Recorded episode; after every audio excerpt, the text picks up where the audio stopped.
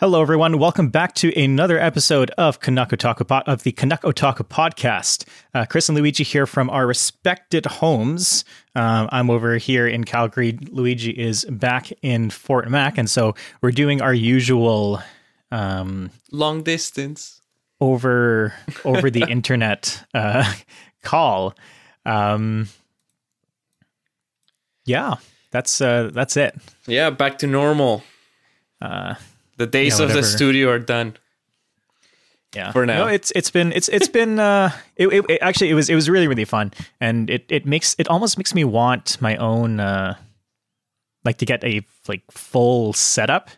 I'm really happy with how things are right now. Mm-hmm. There's always the option to upgrade. Upgrading whether you're soundproofing your room or not soundproofing, you're sound treating your room. There's a difference between soundproofing and sound treating, or getting new microphones. And there's always there's no limit in terms of what you can do. But I think that with what we've got, I think it's more how you use it rather than what you've got. And yeah, my audio. My audio background definitely helps with getting these really cheap microphones to sound a lot better than they actually are. Crisp. Not to say that they're bad microphones. They're actually really, really good microphones. I think I mentioned earlier. Yeah. So the microphone that I'm using, for example, the SM57, usually it's used for instruments. It's the microphone that Obama and Biden... It's been the microphone of the president for the past 30 or so years. I don't know if you knew that. It was kind of a fun fact. I did not know that. Yeah. This episode isn't about microphones. This episode is about something completely different. Before we get on to our topic, I just wanted to give a couple shout outs before we move on. Yes. The first stop is just to our listeners, because we have seen a very... rapid growth over the past couple months. Part of that has to do with the fact that we've started posting regularly. Part of that has to do with sharing our stuff on Twitter and Reddit and whatnot. But over this past month, we are at around 250 downloads, which is the most out of any of the months that we've had. Oh, fuck yeah, bud. Yeah, so that it makes up about just a little bit under half of our total downloads since we started. So in terms of seeing the graph, it's an exponential curve. That's nice. I like that. Which is really, really cool. So September we had 80 plays, and then just this past month 250. Which is phenomenal. So thank you so much for everyone that's listening. Yeah. I know that I make up a couple plays just because I test the stream out on my phone and my computer. Right. But it can't be me pressing 250 times. 250 times. So thank you so much for to you guys for making that possible.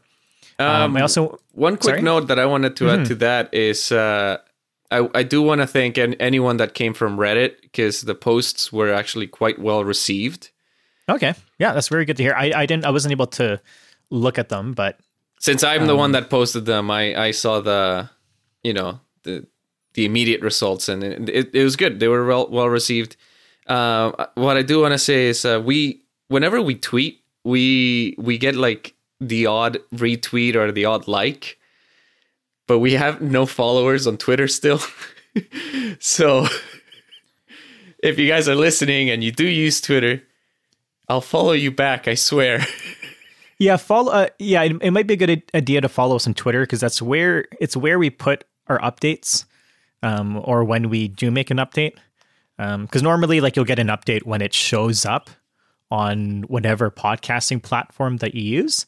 Yep. But aside from that, it's going to be hard to actually figure it out. Twitter would be the way. One of my friends that listens to the podcast asked if we were planning to have a subreddit for it, and I think that's going to have to wait. Yeah, that's later. Yeah, that's when you actually have some sort of community. Yes. Which we don't have yet. We just have strangers that listen. So let's grow Twitter first. Get to know us. We get to know you. And then maybe we start a subreddit. Yeah. I mean, we're only in our first year and I'm really, really happy with how things are going. So me too. Yeah. The second shout out is on the website Feedspot. So Feedspot is a website which it's kind of a database which collects different podcasts and arranges them. A lot of times they'll put them into rankings. And so Feedspot did put us in the top 25, 18th to be specific, in terms of their top anime podcasts, which I'm really, really humbled to be in. So thank you so much to Feedspot for putting us on that list. Hopefully we can put our names on other platforms and other databases, because it's definitely another way. That's probably another reason why our viewership or listener number went up, is probably because of databases such as Feedspot. So thank you again for putting us on the list. Yeah, it was cool because we didn't do anything. It's not that we didn't do anything. We're putting in the time to prep for the episodes. We're recording the episodes.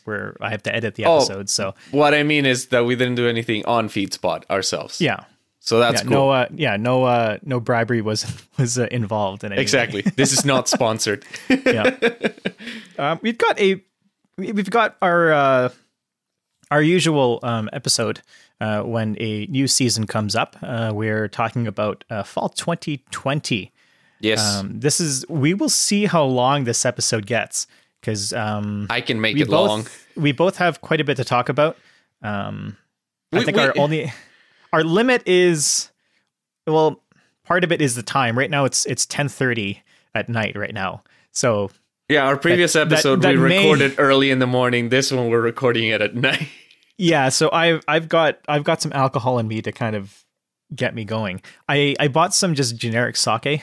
Should I do that? I mean, no, I shouldn't. I'm waking up at 5 a.m. Yeah, best not to. Yeah, but yeah, I bought some sake at the liquor store right by my place. And Gekkeikan? Usually, no, unfortunately. Oh. It's actually a little bit more expensive than Gekkeikan. But, okay. I did prep it hot. Really good. I mean, Gekkeikan's good hot. Gekkeikan is only good hot. Yes, yes, it is only good hot, but it's good. So, it's so cheap. But yeah. So shall we get going? Let's so when it comes to fall 2020, and I don't want to say it, like I apologize for this, but when it comes to how I watch shows, and we've talked about this before, there are the kind of anime social media people, whether they're on YouTube or on the podcast. They'll watch a bunch of shows and then they'll kind of give the recommendations. I can't watch a lot of shows, and I don't really get how some people can watch like 20 shows in a season and then have the ability to talk in depth about them and still maintain like the other parts of their lives. So I know, Luigi, you watched a lot more shows than I did. I only have like 4 shows that I want to talk about. So I thought you were calling me out, and I actually counted. I checked out 10 shows, not 20. Whew. Yeah. Whew. So yeah, I'm not getting called out. Well, yeah. So it's like the more shows you do, the more general you have to be. My notes are more general. I'm sure we're going to overlap on a few shows. We'll overlap. So I think we should start with yours first, and then we'll get into mine. Sure. Well, I mean, I'm sure I can talk briefly about each show, and then whenever you have something, or you can say if you're watching it or not. Yeah, if I have something to say. Yeah. Quick thing, though, before we start. In terms of news, Kaguya-sama Season 3 announced. No surprise. And there's also a new Evangelion movie coming out, so no surprise either. There's also an OVA for Kaguya. Is there an OVA? There's an OVA. Is it out already, or is no, it? Oh, it's coming out. This was all released at an event. Okay. So yeah, it was just released. There's no information as to what it's going to be about. Cool. I might just flip through the chapters just to see like what would be nice to fit into like a 20/40 minute time like slot. If you can guess what it is. Yeah. Yeah. Well, I'm excited about those. But anyways, that's all we'll say for news. I guess first show that I'll talk about and see. I guess my first question is if you're watching it, Chris. But Jujutsu Kaisen. It's on my list. I haven't started it yet. Okay. So I saw images from the first episode. But that's it. Okay. Well, it's a shonen show. It's actually a Shonen Jump show, if I'm not wrong. It's really good. It's not perfect, but it's really good. I will tell you, Chris, that it does follow the usual kind of Naruto and Bleach tropes. The main character is this kind of like silly guy, very happy-go-lucky type of characteristics, and there's a serious male friend. This one's not as angsty as Sasuke, but he does have dark hair. Oh, and the main character has orange hair. And then there's a wild card girl added into the trio always, right? So so far there's three main characters in this one. So when you talk about like typical shonen, yes. What sets it apart, or is there anything like unique about its premise? Well, or so Naruto's ninjas, right? Bleach is soul reapers, like Shinigami. This is exorcists, so that's okay. The difference here. So really, what I was gonna say, some of the notes that I have, it's literally. Imagine Naruto, but they're exorcists instead of ninjas, and obviously updated visuals. The animation's really good. I will say that's that. What I've heard. The animation's really, really good. One thing that I do want to mention is a lot of people are freaking out about the opening theme song, and honestly, the opening theme song is lackluster. I don't know what they're freaking out about. It's not that good. Keep on talking. I'm going to open it.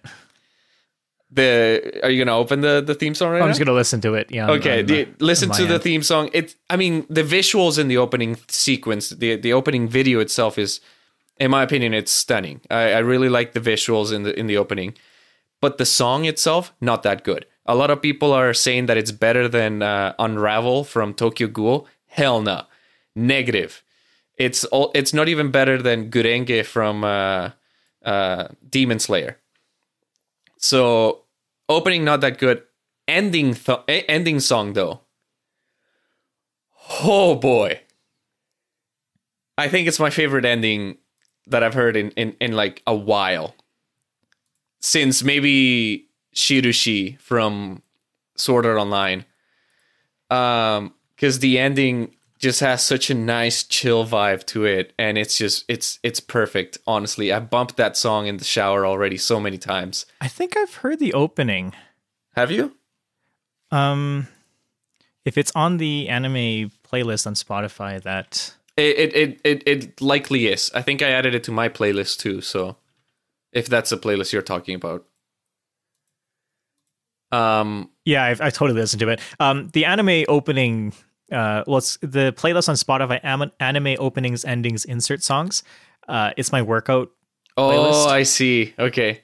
Yeah. So it's vaguely familiar. It's also familiar the fact that it's like every other anime opening. It's in this style. There's exactly. There's nothing that really stands out about that opening. I like it. I like it. It's a good song, but it's not like top tier, To be perfectly honest, I don't like Unravel. That's fine. I like Unravel quite a lot, and I don't think I wouldn't categorize this as better than Unravel. Listen to the ending song though. The ending song is just, it's really fucking good. It's by Ali. It's the same band that did the opening for Beastars, which is an anime that I do want to watch, but I won't get into that. But yeah, I don't really have anything much to say about it, other than it also follows your Naruto Bleach trope of the main character having some sort of demon inside of him that makes him overpowered whenever the demon comes out. But can he control it yet? No. Yeah, and when for these kinds of, I don't want to say shonens, but for these kinds of shows where normally they have a much longer longer run, because Jujutsu Kaisen, it's 24 episodes. Normally it's hard to judge how things are going to go just by watching, because from this point right now, it's October 29th. Four episodes of most shows have come out. Yep. Episode 5 has started to come out with some of the shows from earlier in the week. But yeah, like 4 episodes in for these kinds of shows, it's really, really hard to judge. As I'll talk about with one of the shows that I've been watching. Yeah, this show is very much... That's what I mean, that this doesn't really stand out to me. It's just Naruto as exorcists. And I actually even wrote a note that so far, it's good. But if I wanted an exorcists, demons, or curses, or whatever kind of show, so far I've preferred Blue Exorcists over this as a shonen. But yeah, right now in episode 4... I guess mild spoilers. Not really, though, but it's when they first face an enemy without the sensei around kind of thing. So in Naruto, that's Sabusa. So why do you think it's popular? Because it's been topping the charts in terms of I think animation. A lot of people are watching it. The characters are likable. The main character, he is a very likable guy. Although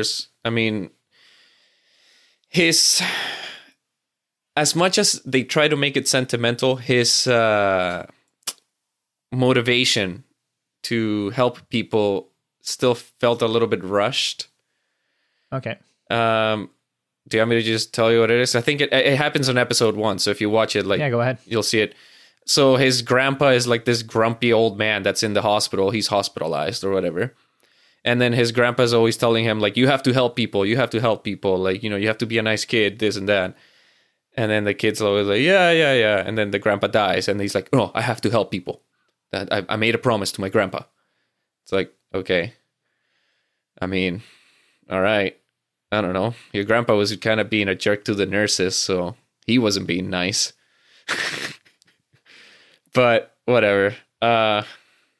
One thing that I do think is interesting is that he wasn't born with the, the evil spirit inside of him.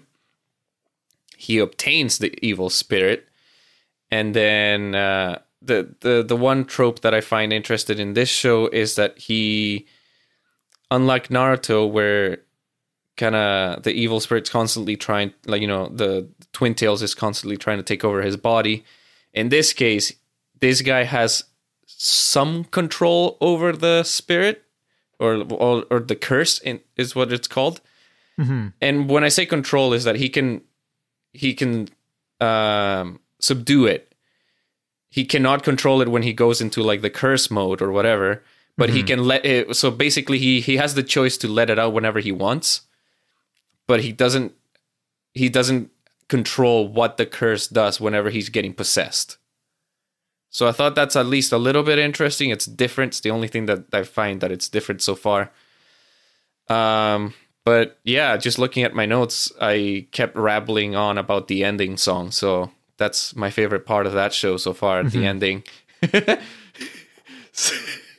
So it kind of sucks. I'm going to keep watching it, of course. But it's kind of funny to say that the one thing that I'm for sure most excited about in every episode is the ending. Is that a good thing or a bad thing? No, it's just because the song is a banger. The song's a banger. Yeah. No, the show's good. I do want to see where it goes. I would go more in depth about it, but you haven't seen it. You might check it out. I don't want to spoil it too much. I think it's worth checking out. It's definitely not as good as Demon Slayer, and as much as Demon Slayer is such a popular anime right now, but I have to admit, it's a really, really good show. It's overhyped, just like Attack on Titan was, but Attack on Titan is also a really good show. It's overhyped for a reason. And this is getting hyped a lot, but it doesn't quite reach those two. You know what I mean? Mm-hmm. At least personally, it doesn't. It doesn't do it for me. I'll watch it and I'll give you my updates as we go along. Does it deserve the hype, do you think? I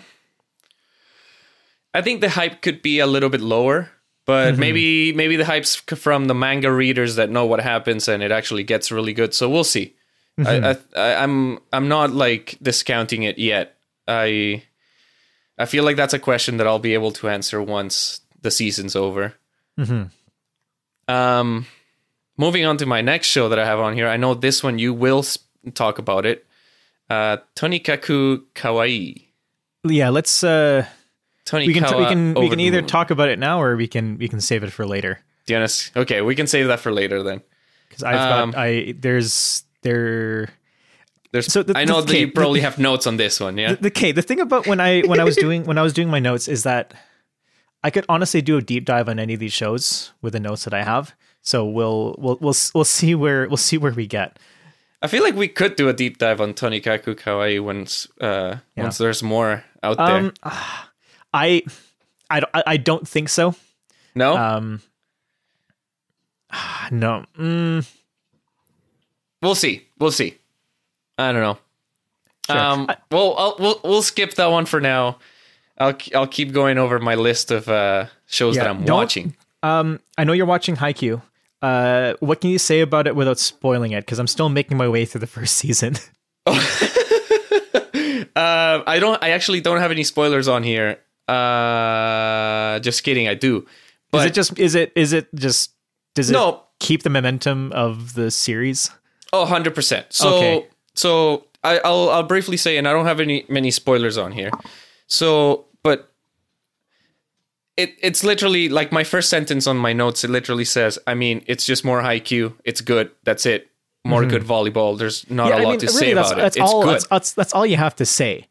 And but one thing that I do want to focus or nail on right now is that I like, and I'm sure that you've already seen this in season, or maybe you. I don't know if you haven't seen this in season one, but it's not really a spoiler. It's just a thing that the show does that if you haven't seen it, you should be excited for. But it's not a sports show where they only focus on the main team and that's it. Mm-hmm. Right? They actually build the other competing teams to the point where you start caring about all these other characters that are not even in the main school that you're rooting for. Yeah, and I think that's important because I think we focus too much on the main school being making the achievements and everything. We portray them as the heroes and the rival school as the villains. Where Haikyuu does it very well, where it's just a competition. Everyone is.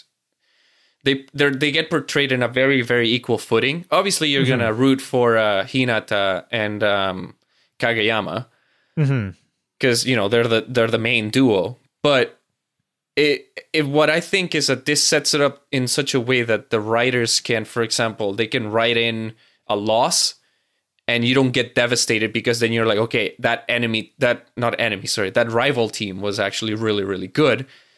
And then that just helps build the characters to have more motivation to win the next time or this and that, yada, yada, yada. But in terms of that trope, I would say that it's a fairly common trope in sports shows. 100%. But I normally don't care about the rival team. Yeah. That's the main difference in my opinion. Okay, fair enough. Because in here, it's I care about the rival team to the point where I'm like, you know what? That's cool. That was still such a good game. It was such a good volleyball match, and I don't even like volleyball. Because normally what you see in sports shows is that you have your main team, Yep. They're usually seen as some kind of underdog because they lost the year before. And then like the first initial match, it's either like an exhibition match or like it's a game early in the season. Like they'll get completely curb stomped by the rival school. And then even when it gets to like the finals, if they do make it, they're usually like losing up until like some point in the last part of the game where the main character activates their limit break. And then like their never faltering spirit like propels them to either like smash the ball, race to the line, or like outstrength. And it's usually outstrengthening like their personal rival from the other school. Yeah. And then that's how they win. Yeah, no, this hasn't followed that. I can tell you that for sure, because even what's going on in this season right now, it's just not following that. Mm-hmm. You know, they're losing, and then, oh, turning point. No, it's actually really good. One other thing that I did want to mention is the opening for this. I usually really like the opening songs for Haikyuu, but this one just isn't as good. Man, opening 1, 4, 5, and 6. Whew! Opening one's really good. It's so good. And then just wait till you get to opening 4 or opening 5 or even opening 6. I mean, the funny thing is 4, 5, and 6 are all done by the same band. And they just keep nailing it. They keep nailing the vibe. And I guess this is a mild spoiler, Chris, sorry, but I wrote in a quote that I loved from the latest episode that I watched, I guess episode 4, and I forget who said this. I don't even remember in what context they said, but someone said, Mr. Freeze says to chill out. I thought that was fucking hilarious. In what context? I forget. I legit, the other day, I looked at my notes and I was like, what did I write here? But yeah, well, Mr. Freeze does say that. Yeah, exactly. But the fact that they said that, if you watched that Batman movie, Arnold Schwarzenegger, chill out. Yeah, or I think he says chill. Yeah. So that's why I got so taken aback by that quote. I didn't even write who said it. I just literally wrote Mr. Freeze says to chill out. LMAO. So that's on my notes. But anyway, I think I was drinking that night. This is probably a good time because we talked about that climbing show earlier, and like when I watched it and subsequently dropped it. Which one? The climbing show. Oh, I was gonna get to climbing. I was gonna get to that too. That's one of the ones I dropped too. Like I have such a love-hate relationship with sports shows. Yeah, because like very rarely can I watch one of these shows, know nothing about it, and then still enjoy it, a la Haikyuu. Yep. Or watch normally a show, has to be a sport that you're already interested in. Or watch a show that I'm already interested, such as Yowamushi Pedal, where I can semi-forgive all of the things that I hate about it just because it's a sport that I do. Right. But like going into that climbing show, where we like guessed exactly what would happen, and then a lot of that stuff actually did happen. It just goes to show that like there's just so many repetitive tropes. Yep. I don't want to say that like I get sick of them, but they just always happen, and unless you can create some like make it unique or like find some way to make it to put a twist on it. Like for example, like most sports shows, like every single time, the main character is a complete newbie. Yep. Whenever they get involved with their sport, there's always the club member that's in the same year, that's a veteran of the sport, will act coldly, it will be hostile towards them. I literally like usually have that in my notes. Like usually this rival is like a taller, cooler person. They'll usually have like some sort of fan base, and usually this like the veteran will like challenge the newbie to some kind of like duel or a race. Yep. So in this case, like I forgot their names, but the veteran challenged the newbie to like a climb up the wall and is like, prove yourself. Right. Yep. Exact same thing happened in Yowamushi Pedal as well. And you always sort of form this like initial rivalry. Haikyuu is exactly the same thing. Oh yeah, but in Haikyuu at least it works to the point where, because they both have good character, like the characters are a little bit more likable there, or they're more memorable. Memorable is the way to put it, because the characters in Iwa Kakeru, the climbing girls, they just fall flat, pun intended. And everything just seems very, very just half-hearted. Like, well, there was nothing unique about it.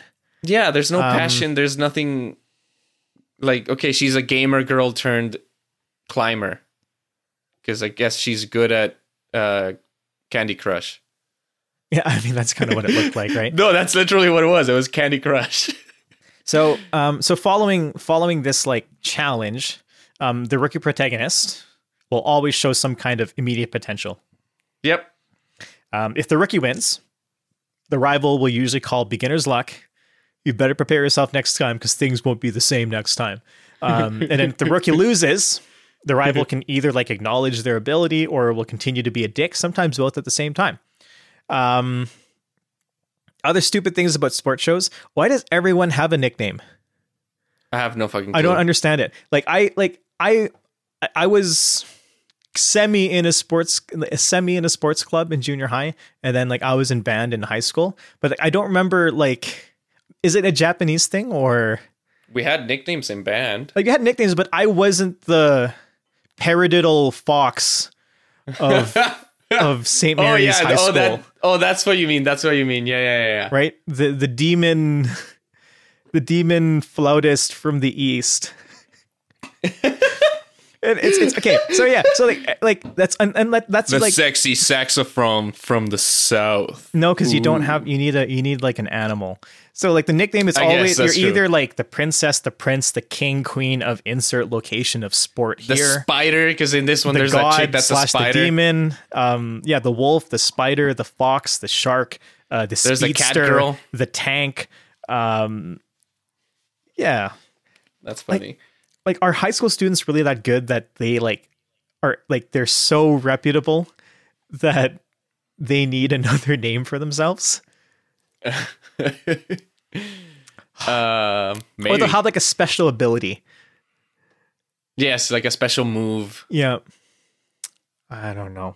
That's one thing I did want to mention too. There's in episode 2. I don't know how far you went in. How many episodes did you watch? Do you know? 3. Wow, you went.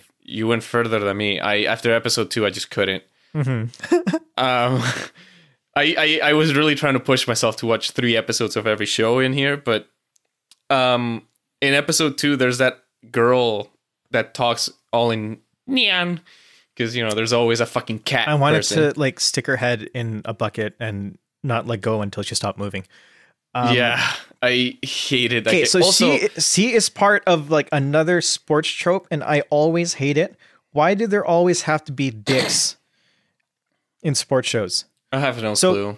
There's always at least 2 rival schools. The first school is usually the main rival, and usually sometimes they're full of dicks. It's either full of dicks or the relationship between the 2 is competitive but respectful. So like the students from opposite schools will usually like be like friendly rivals. And then sometimes either the main rival or there's always like a third wild card. Like these are the guys that are just complete chaos. So these are the schools which will normally have like the psychopath as the leader. And if the psychopath, like if they weren't playing the sport and being like a dictator for the team, they would probably like be poisoning the water supply or like releasing the nukes on the population. And so like a lot of times these characters, like the ones that try to sabotage or like decimate the protagonists, and they always have like something weird about them, like a verbal or physical tick. Like for example, like this girl, like just meowed all the time. I've seen in some shows, like they'll be like, they're the ones that are like laughing with a creepy smile while their head tilts like 180 degrees to the left. Yeah. I don't know. It always happens. And like, is it, I don't like, I understand, like, it's just, it's for dramatic effect and whatnot, but like, I hate seeing it. Me too. Like I wrote this cat girl's, what's it called? Her motivation down. A quote. A newbie showed up who was better than me, so I swore to drive out all the newbies from the sport. What the fuck? Mm-hmm. That's laughable. That's so weak. That's, if anything, that shows no passion for the sport, because you would want to share the sport with everyone. And you would want people to try it out and see if they like it. And like, it happened a lot in Yowamushi Pedal. And like, at that point, like I was fast forwarding chapters because I had to skip through all the bullshit just to kind of get to the exciting part. Mm-hmm. Which brings me to my next point. It's not really something that like I get annoyed about, but it does happen. Time dilation, where time always seems to stand still during an action that in real life would take like a second. Yep. And usually at this point, the characters are giving some sort of monologue. You mean like half a Dragon Ball? I have a Dragon Ball, or like in Haikyuu, for example, where there's like a monologue between every single volley. Oh yeah. So like real world example, if you were to read like part of like a Yowamushi Pedal like bike race, Yowamushi Pedal would cover, let's say, like bike riders sprinting. So like they're sprinting over like 50 kilometers an hour over maybe like 100 meters or so. So like if you were to do the math, this is like around 5 seconds long in real life. And I shit you not, like the author will spend like 5 whole chapters on this 5 second long segment. No. So it goes something like this. So like the first chapter is like the main character's thoughts. And he's going to be thinking something like, "Oh, I did all I could to get here. And my teammates were able to pull me to this position. I thought it was over after I crashed earlier, but I'm here because of them. I can't let them down." And then there's going to be like a voice on an announcer saying, 80 meters left. All right. Chapter 2. It's going to be a continuation of the main character's thoughts. It's like, I wonder what my rival beside me is thinking. We made a promise earlier that we'd meet at this very spot. I trained hard, and I'm finally here. Announcer, 60 meters left. It's like, holy shit, like, hurry up. I want to see who wins. Third chapter, rival character. Man, I didn't think the main character would make it after he had that crash earlier. Man, main character, I wouldn't have wanted this race to go any other way. Thank you. Announcer, 25 meters left. Like, holy shit, get on with it. Chapter 4. Character 1 and character 2 like express their thoughts from the previous chapter out loud while screaming each other's name. Announcer, 10 meters left. Chapter 5, complete repeat of the finale of chapter 4 to save time and energy on the manga artist's part. Man.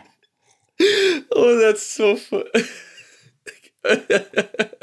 I'm happy I don't go through that. Like, I the manga has a special place in my heart just because I'm a serious road cyclist. But honest to God, it's so hard to watch and read sometimes, because you're either full of like, you either have just giant dicks as the antagonists, or you just have so much like it just takes such a long time. Like, there was a new series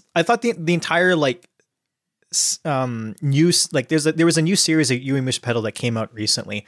And I think it was comprised of like 36 episodes. And I thought, holy shit, like this is going to be the entire like second year race.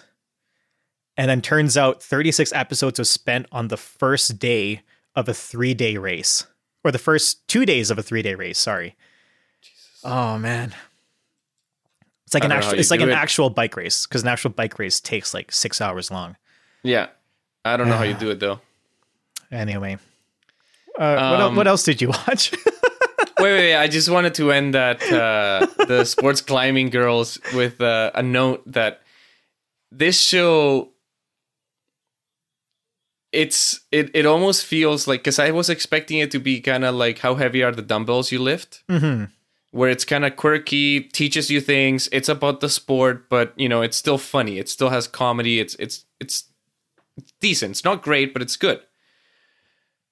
I thought it was going to be like that, but it seems like it's taking itself so seriously, like trying to be like Haikyuu type thing, where I think this would have been a little bit more successful trying to follow in the steps of how heavy are the dumbbells you lift. Yeah, more, but, I guess it's more like cute girls doing things rather than... Yeah, more laid back. This is just buff girls trying to be too serious. I don't know.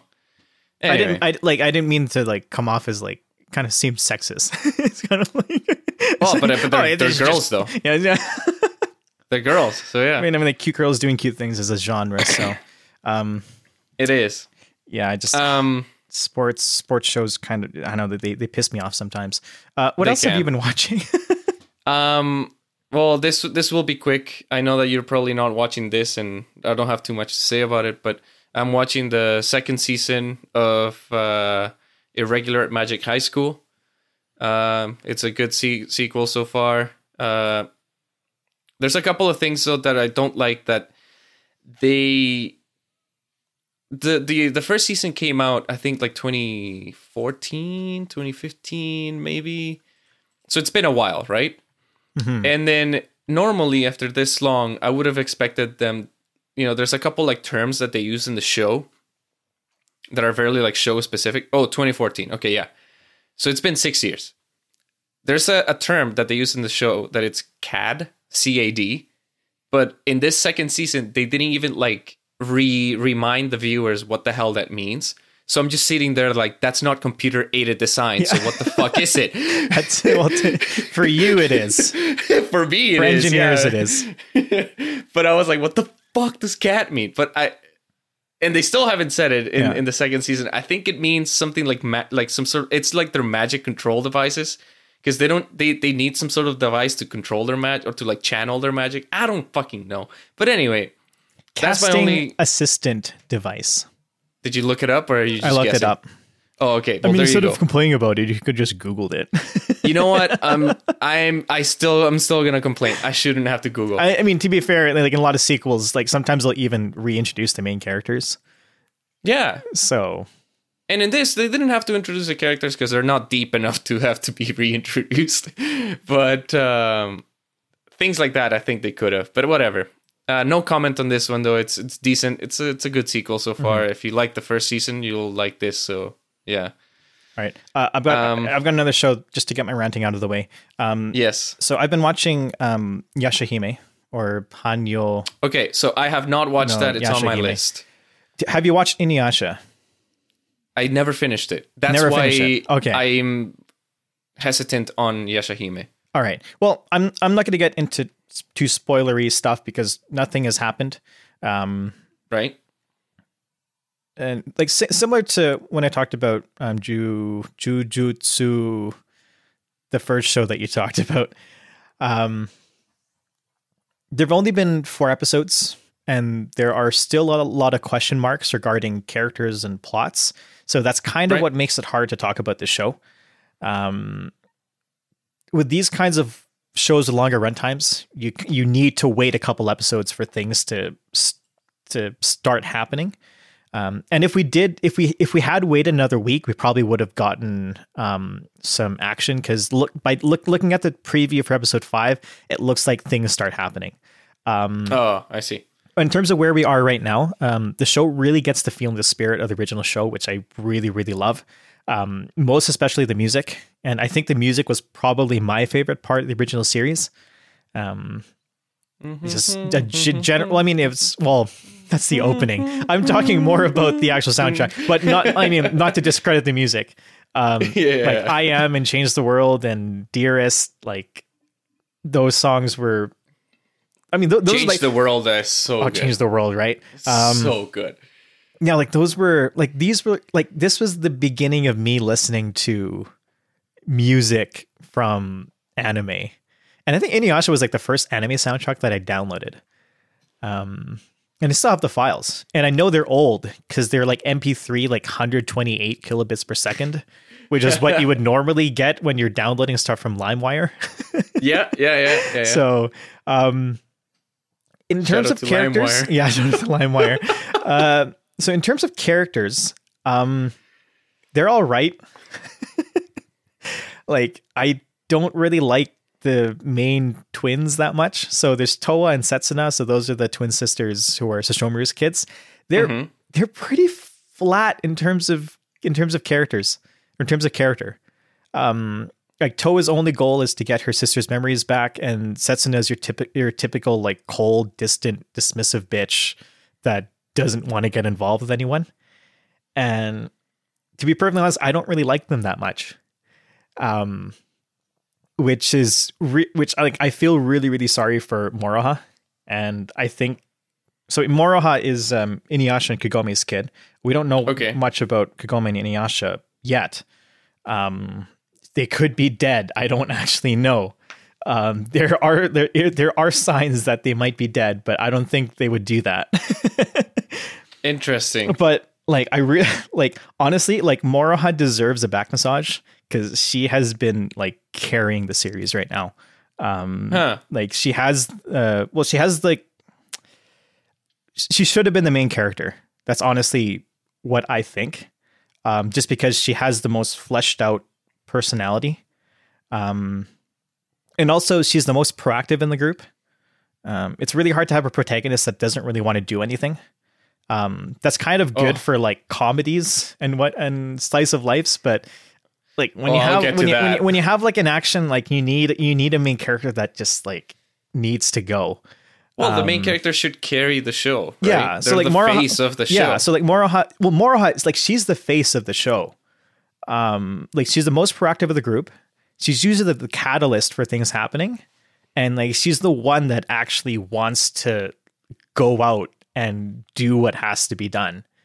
Whereas Towa and Setsuna are just like, you know, I don't really want to, but if we don't, then I guess there's no storyline and there's no show. So I guess maybe they have to. Yeah, maybe the writers will find some way to put me in. Maybe.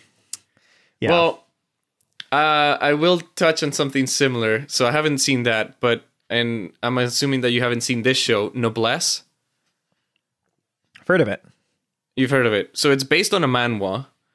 So I guess it's the manhwa show of the season. It's about vampires and stuff. And these are my notes, and I'm reading them out loud. Feels like Twilight the anime. Why the fuck am I watching it?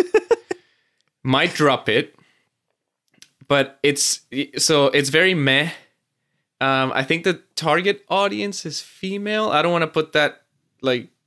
Categorize it as that, but it's Twilight, so it feels like Twilight. It looks like it. Cooties. It looks like it. I'm looking at the art is all right, like, and the music is meh. The direction is meh. There's a lot of stuff that feels very redundant. The characters and the voice acting is good, except the main character, because the main character doesn't fucking speak. And how are you going to have a show with a main character that literally does nothing? They just like kind of just they just sit there quietly and they do nothing. Like the show is basically they're trying to carry the show with all the side characters, which on top of that, they introduced so many side characters that you're like, who the fuck should I care about? Oh, maybe the main character. Oh, wait, he's not talking. He's not saying shit. Why am I watching this? But yeah, he's like some old vampire dude that was like recently reawakened, and he's OP as fuck, but no one knows that because he doesn't talk and he doesn't really show it. There's blatant plot holes in the episodes, and I literally wrote on here because this is in the section of what I'm watching, and I wrote, now that I'm typing all of this, I really might drop it. And then if I scroll down to the animes that I've dropped, I have a couple more notes on it because I have officially dropped it. I give up. I drop it. The main character is trash. I don't care if any stands of the manhwa want to fight with me. Fight me. The character is fucking trash. You know, the story is so confusing, and like that's the other thing. It throws you into a story that is basically already ongoing, so you have to watch an OVA to get some sort of glimpse about it. And I watched the OVA. The OVA was mediocre at best, because they also didn't really explain the story there. There's like this evil corporation that's like trying to find the guy, the union, but they never really like delve into why, how they are formed or why they're trying to find him. And that would be fine. You know, it's fine to have mystery in shows when you have a character that's carrying the show.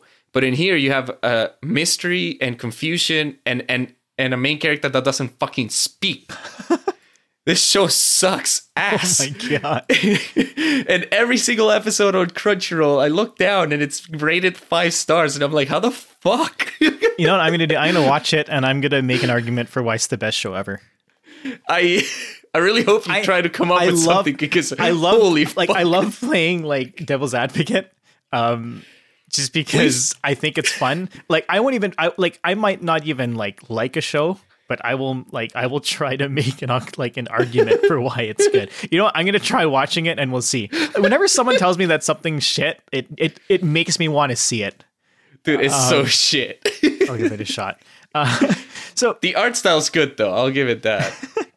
I mean, so speaking of complaints, we've been doing a lot of complaining this season.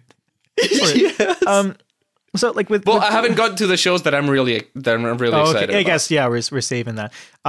So when it comes to Yasha Hime, my hope and like my hope is that it has the same spirit as the original show. Mm-hmm. I hope it has like a longer runtime, and that they can get right into the action. And I really hope that they don't have the same kind of bullshit repetitiveness and side questing of the original show. And I think that was really the main downfall of the original series. Because the original run of Inuyasha had 160 something episodes plus the final act, which was like 20 or so. But like so many episodes of the original Inuyasha series, like it was almost like an episode of Pokemon where the characters would be traveling along their journey until like they see a person that needs help, a demon attacking a village, or like some lead that seems relevant to the original goal, which ends up not being relevant at all.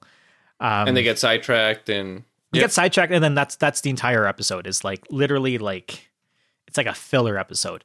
And like I remember vividly, like there was an antagonist, Kagura, who was like I called her the Inuyasha equivalent of Team Rocket. That she was literally the equivalent of Team Rocket for a large chunk of the series.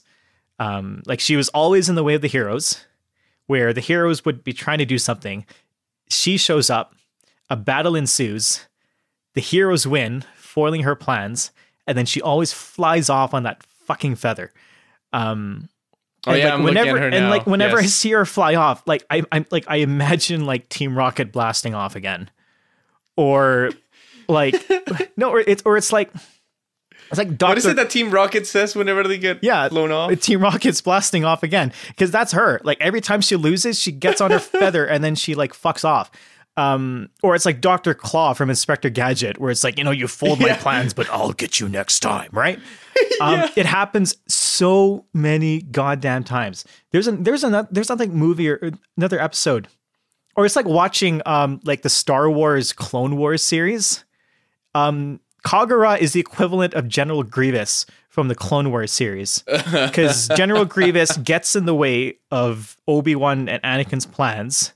They foil General Grievous's plans, and then Grievous fucks off in a spaceship with the whole see you next time. Yes. So, like, when it comes to... The negotiator. Yeah, like, he always just, like, hops in an escape pod and just leaves. And, like, part of me just, like, just shoot down the escape pod, and then this war is over. Yeah. But, like, with the original series, like, so many episodes could have been cut. And then you would get this beautiful, like, sub-80 episode Full Metal Alchemist-esque series that contains all the necessary elements, the full plot, the full character development, without having all of the excess that drags the series down.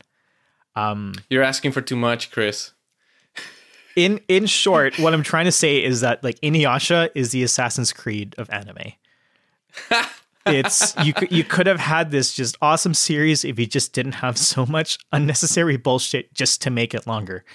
Yeah, I feel you. Yeah.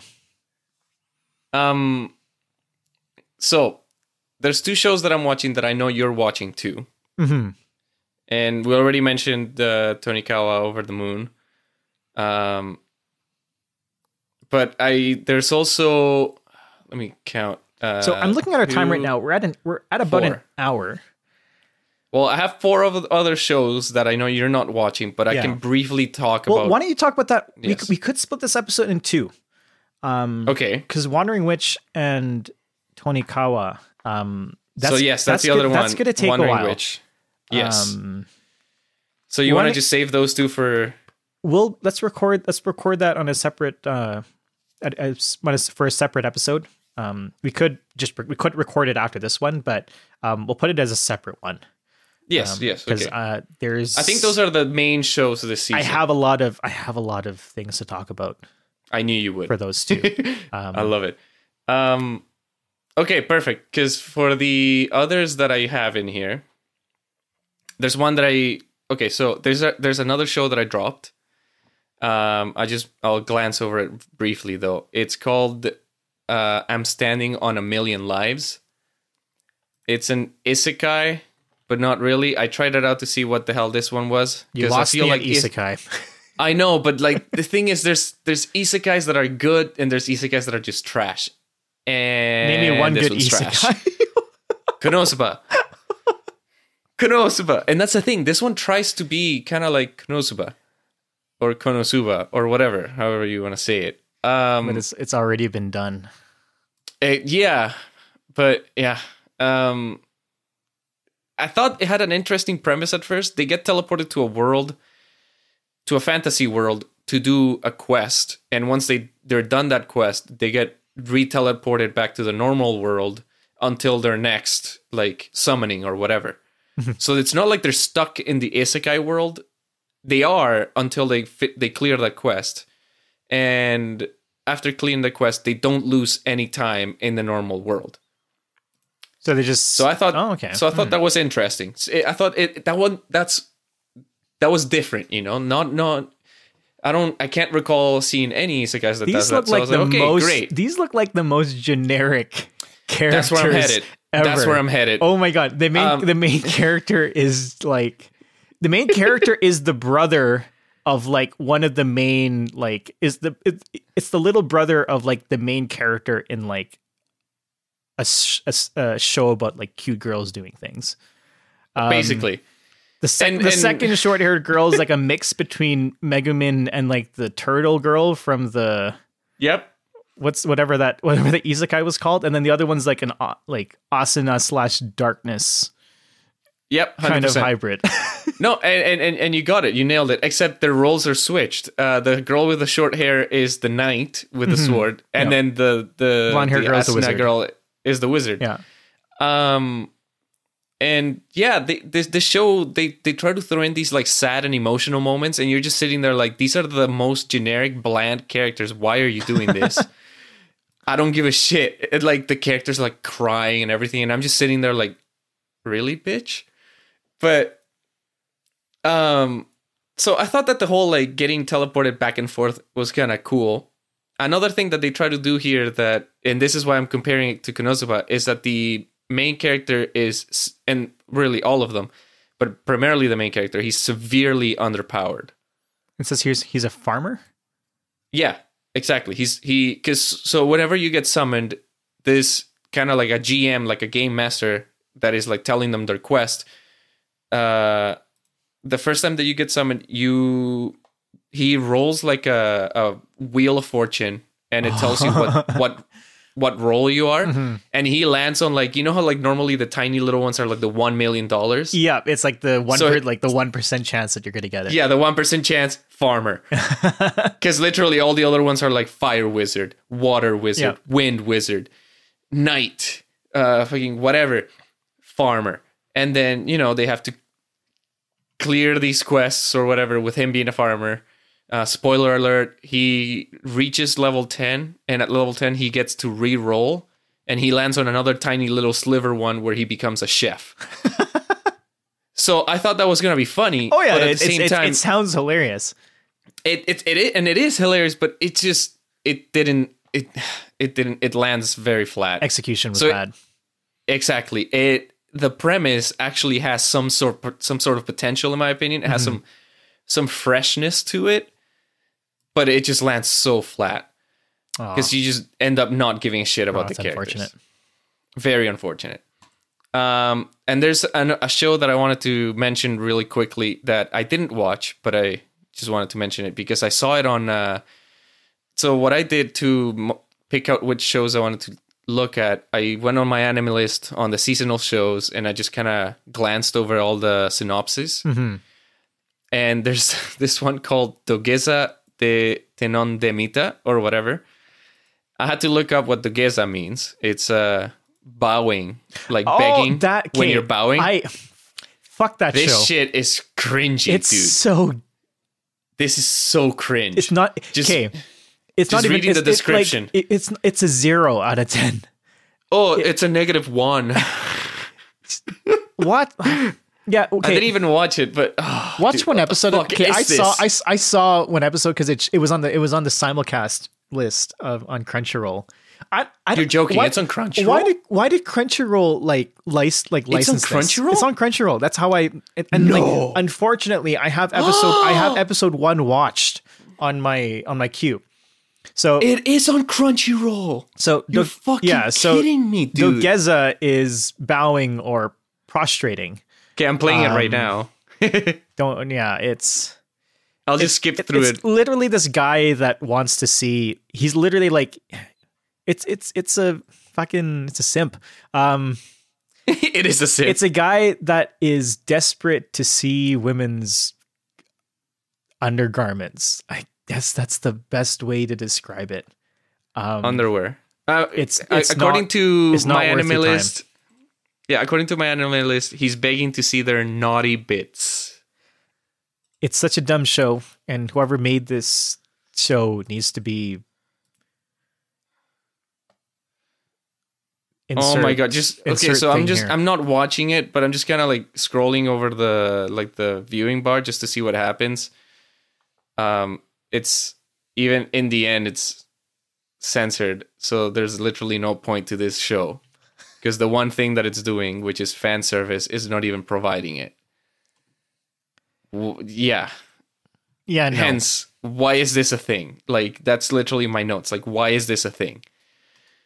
I just wanted to bring attention to that because, like, who the fuck spent money? Who the fuck produced it? Why? Yeah. Anyway. Yeah, that's one of those Noah get the boat. Yes, that is a no. I kinds get the of boat. Things. Yeah, it's. Oh man. From there, though, I am gonna go up on rankings. This next show that I do want to mention, I am watching it, and I think I am gonna continue watching it against my better judgment. But I usually do pick one or two shows every season that just kind of like, I know it's not good, but I'm enjoying it somehow. So I'll end up watching it, and I think this one's it. It's basically, it's called Our Last Crusade or The Rise of a New World, which is a very visual novel title. But anyway, it's basically Romeo and Juliet, the anime. Oh, okay, that's kind of cool. So I like that. They usually don't take after Western literature for... what's it called? Okay. Inspiration. Yeah, I'm reading. It's literally Romeo and Juliet, the anime.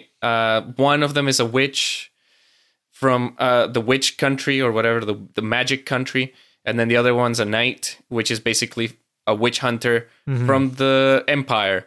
And the empire and the magic country have been at war for 100 years, and these two meet in the battlefield, and they're like, "I'm fighting for peace," and then the other one's like, "I'm fighting for peace too." And they're like, "Why are we fighting then?" And they're like, "Yeah." And then they end up like, you know, it's very cliche because it's everything you would expect. Oh, the main character guy is in a neutral city and he's going into a restaurant. Oh my God, I wonder what's going to happen.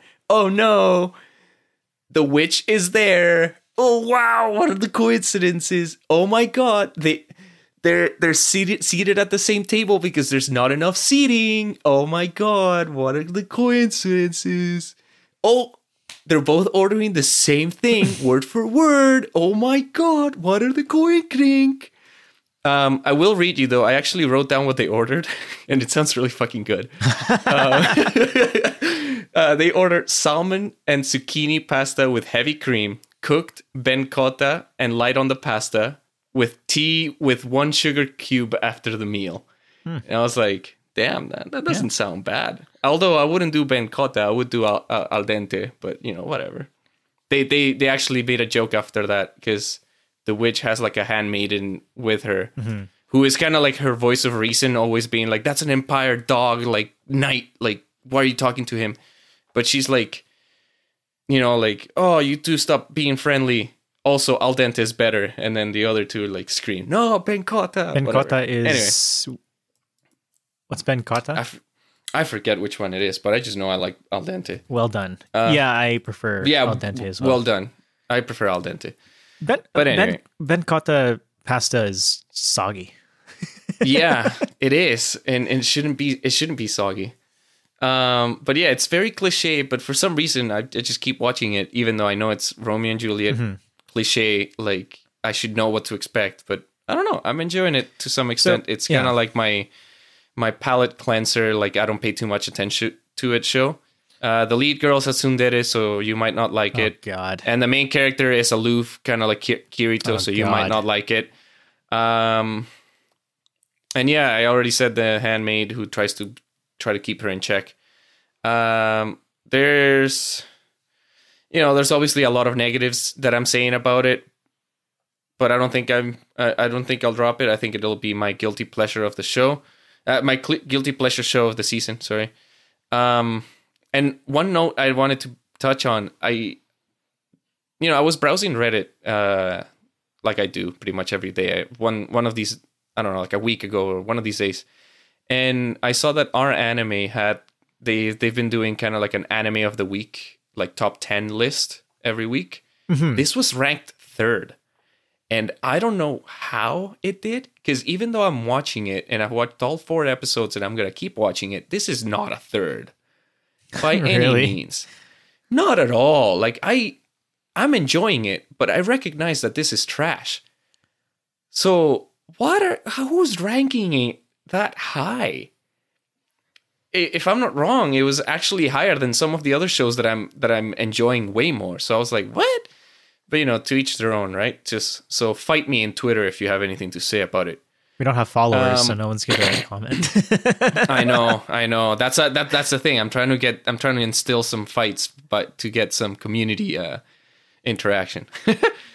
One really, really fun fact about this show, though, it's so like mind-numbing, like that I'm actually paying attention to what's going on in the background, because I don't like I'm watching it, but like not enough that I'm like focusing on the characters. Yeah. Whoever's drawing this show clearly is into cars, because fun fact, there's a wide body stink eye hatched WRX in the first episode. Very nice car, along with other nice cars worth mentioning as well, such as a Mazda Speed 3 hatch. I think they only come in hatch. Mazda RX-8. What? I would have chosen an RX-7, but whatever. What's the show called again? And there's also a Tesla Model C. What's the show called again? Our Last Crusade, or The Rise of Our New World. It's not on Crunchyroll. Okay. Where is it on? Okay, so you have to find ways. I think Funimation. I think it's a Funimation show. And you said there's cars in it.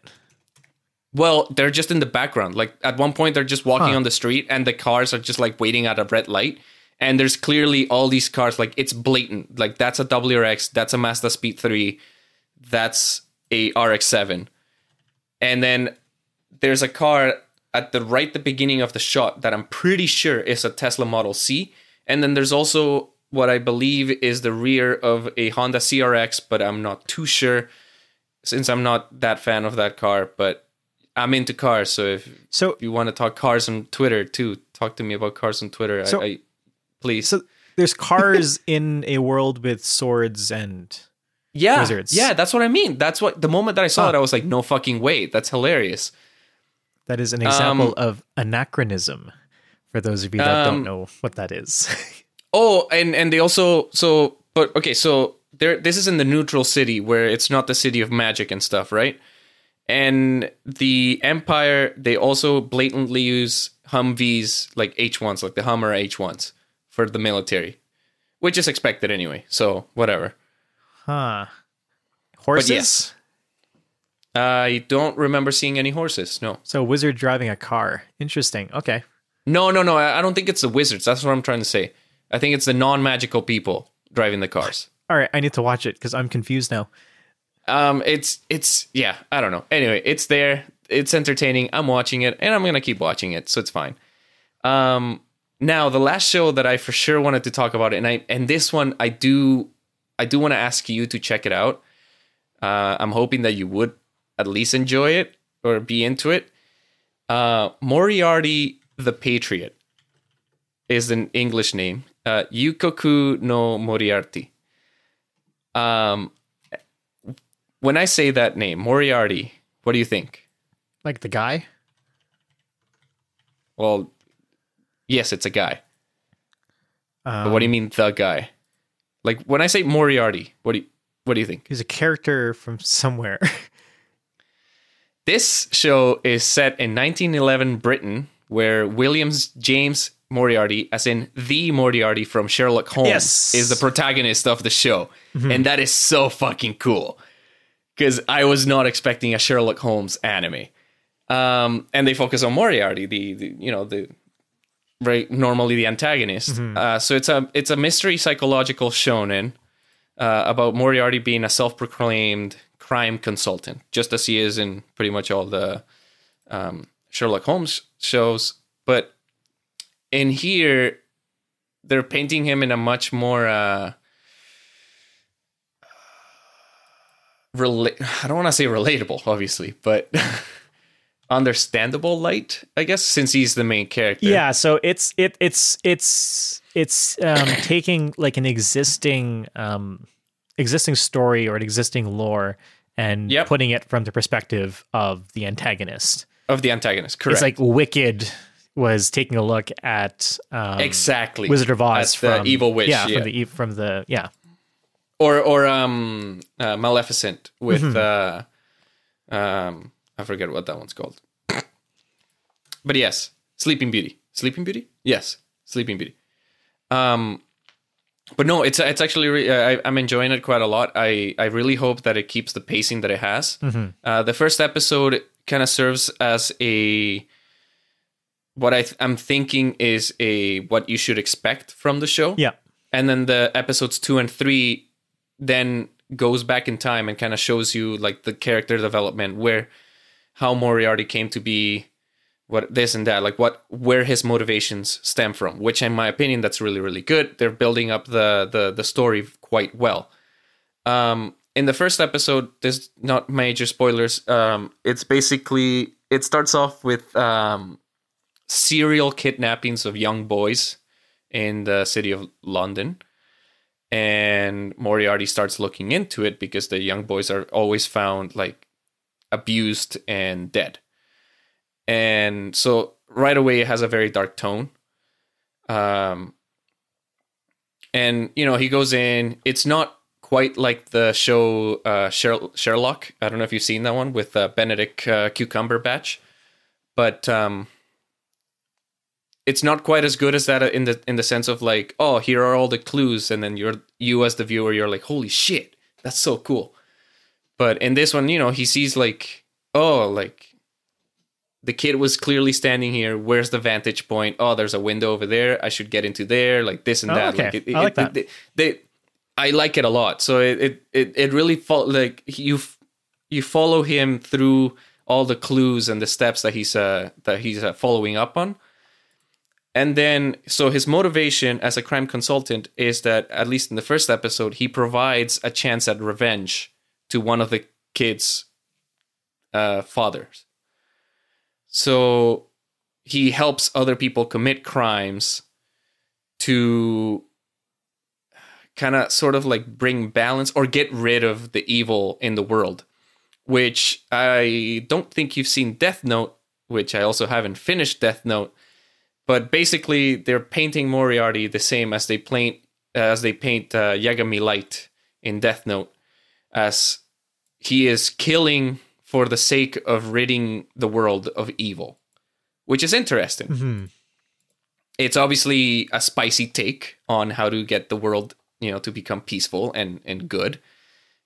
Very spicy, but I'm enjoying it. They built the character very well. The opening theme is very fitting. It keeps kind of like that mystery and dark vibe to it, and I like the song. Will I bump it every day? I don't think so, but I just wanted to mention that. And really, it's really good. I'm enjoying it so far. I think I've seen only 3 episodes because they come out on Sundays, so I'm actually impatiently waiting for next Sunday for the show. Like, this is one of the shows this season that I'm actually that I'm looking forward to every you know, after every episode. This, Haikyuu, and for sure the Traveling Witch. Yeah, I think you've sold me on Moriarty the Patriot. I really want to see that. Please check it out. I mean, I hope at least check it out. I don't know if you love it, but I really enjoy it. Well, like I love shows with like where you can kind of analyze the characters and just kind of go in depth with them. Especially when you deal with, like you said, like he's like an anti-villain where he has like heroic intentions and he wants to like kind of do good, but the means of getting there are like questionable at best. Exactly. It's sort of like, like Magneto is kind of your stereotypical like anti-villain where 100%. Yes, exactly. Where he has like good intentions. He's like, he has like the greater good in mind, but just the way that he goes about it. And then who knows, like this might actually get me into reading like the Sherlock Holmes series, because I've actually really been wanting to get into that. I've considered it too. I really, really dig the crime and mystery genres. Just because I love just the whole putting the puzzle, the pieces of the puzzles together, and yeah, this is interesting. And I will say, I mean, it's not really a spoiler, but Sherlock Holmes is a character in the show. Mm-hmm. He's on the My Anime List page. He just hasn't shown up yet on episode 3 because, you know, 2 and 3 takes care of the background. But he is in the opening sequence, and clearly it's going to be kind of like a chase type. So he's going to be the chase character, which, once again, this is literally Death Note, but in, I guess, old Britain. Because Death Note has the same thing between Light and L. They're constantly kind of like chasing each other or whatever. So I'm really enjoying this, and I really hope you check it out. One note I wanted to say, or my final note, I guess, on this is that, as very predictable though, the comments.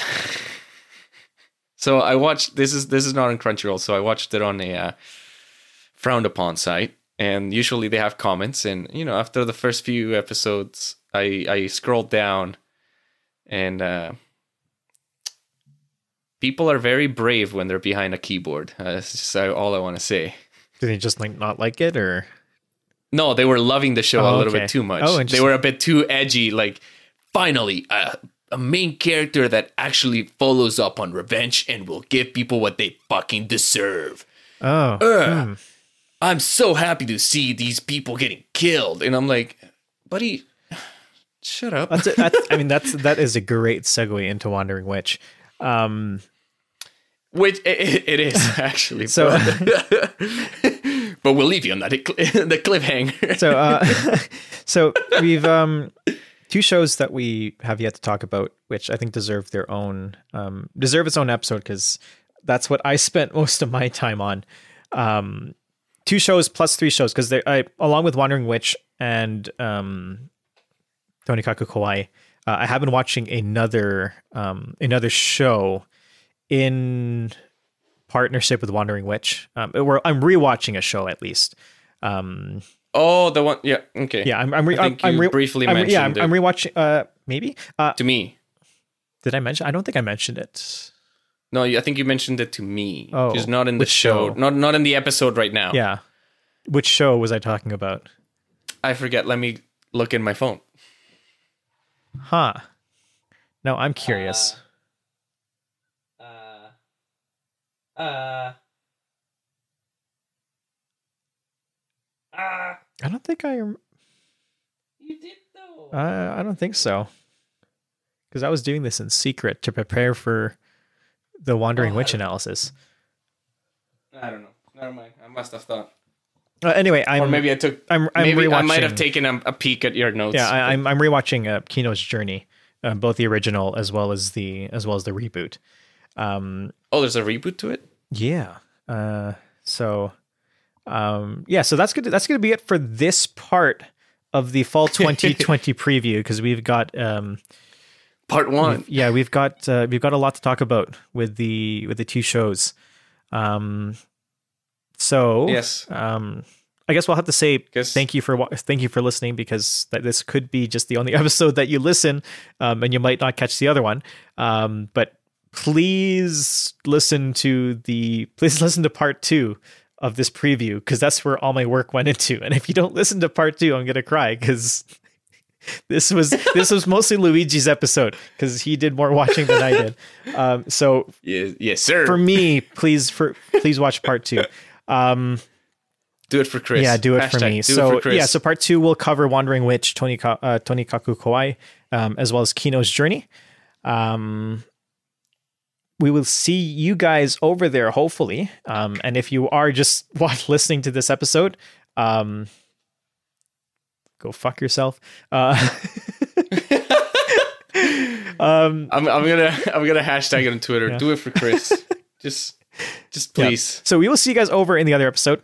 If not, thank you so much for listening to this episode of the Canuck Otaku podcast. If you have any questions or comments, please feel free to message us on Twitter, or you can also email us. We're going for any kind of comments, suggestions for future episodes, that sort of thing. We want to keep this momentum going. Let's see if we can get November to a higher listen count than October. That's really my goal. And then hopefully we can make it December even more. And then we'll end the year on a high note before we start season 2 of the podcast. I'm excited about December when all I'm talking about is rewatching Toradora and... Tamako Market. And Padoru. Have you not seen Tamako Market? I have not, so maybe I'll watch that. There you go. Oh, you haven't seen it? No, I haven't. Oh, you can go fuck yourself too. Jesus. If you haven't seen it, okay, we will. All right, we got to talk about Tamako Market. Actually, I won't talk about it, but I will mention it when I talk about Tamako. Yeah. Let's end. Market? All right, we're going to end this episode right now. Thank you so much for listening, you guys. Yes. We will see you in episode 2, which will be starting in 3, 2, 1. Johnny.